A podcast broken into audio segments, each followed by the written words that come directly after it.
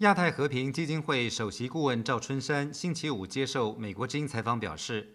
如果香港抗议群众的成分及诉求变得更加复杂，按照中共过去的惯例，将会采取强硬的行动。你原来是要求自由民主普选的啊，那最后你如果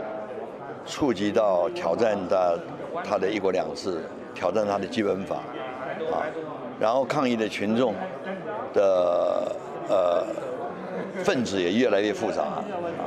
原来是港人嘛，哈，香港的民众啊，那那最后如果有外国介入啊，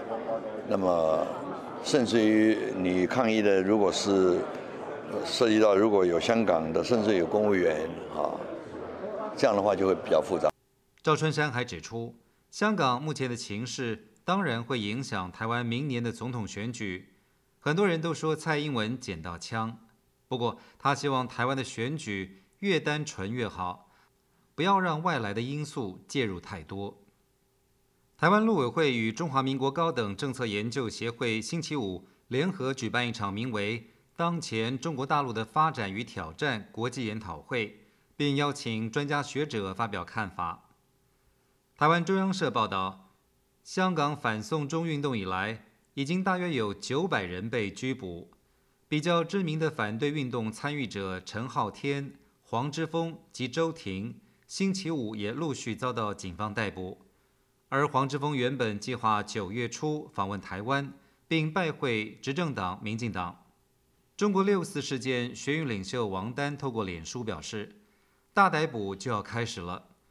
中共显然是要抓捕大部分有号召力的抗争组织者，镇压的时刻就要到了。”与黄之锋熟识的太阳花学运领袖、民进党副秘书长林非凡召开香港人权法治倒退，国际社会共同关注记者会，呼吁北京当局及香港政府不要把香港情势恶化归咎于国际社会及台湾的关心，正面回应香港人民诉求，积极展开对话才是解决问题的方针。与会的淡江大学。国际事务与战略研究所副教授黄介正告诉美国之音：“中国政府只会在万不得已的情况下，才会对香港情势进行武力镇压。因为香港不是其他地方，啊，它是中华人民共和国的一部分，而且香港啊整个区域的啊基础设施对中国大陆内地仰赖甚深，啊，并不是啊可以。”啊，纯粹闹义气的地方。黄介正还说，中国官媒对于美国、台湾介入香港抗争的指控，应该提出明确的证据，比如是来自于政府或是组织性的安排。